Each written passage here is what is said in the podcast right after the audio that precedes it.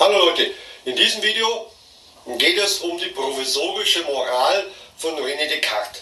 René Descartes war ja ein Philosoph der Aufklärung, der das gesamte Weltbild auf die Vernunft gründen wollte und die Welt im Detail überprüfen wollte, äh, ob das alles wirklich so stimmt, nach den Maßstäben der Vernunft. Aber bis wir wissen, was richtig und was falsch ist, wie sollten wir uns bis dahin verhalten? Und da schlug er eine provisorische Moral vor. Die bestand darin, dass er sagte, wir sollten uns in der Mitte halten.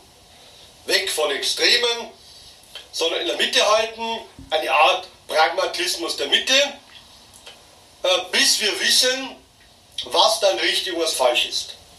Und darum drehe ich dieses Video, und das ist der entscheidende Punkt, bis wir wissen, was richtig und was falsch ist.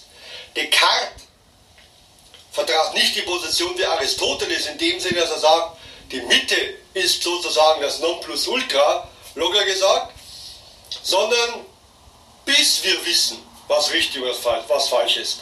Also Descartes sagte, die Mitte kann das Richtige sein, aber auch die Extreme.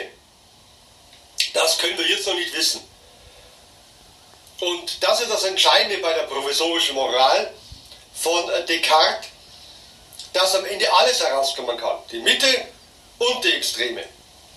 Es ist nur eine provisorische Moral, die sozusagen vorübergehend in Kraft tritt, weil wir uns ja irgendwie verhalten müssen, weil wir irgendwelche Maßstäbe haben müssen, bis wir wissen, was die Welt im Innersten zusammenhält.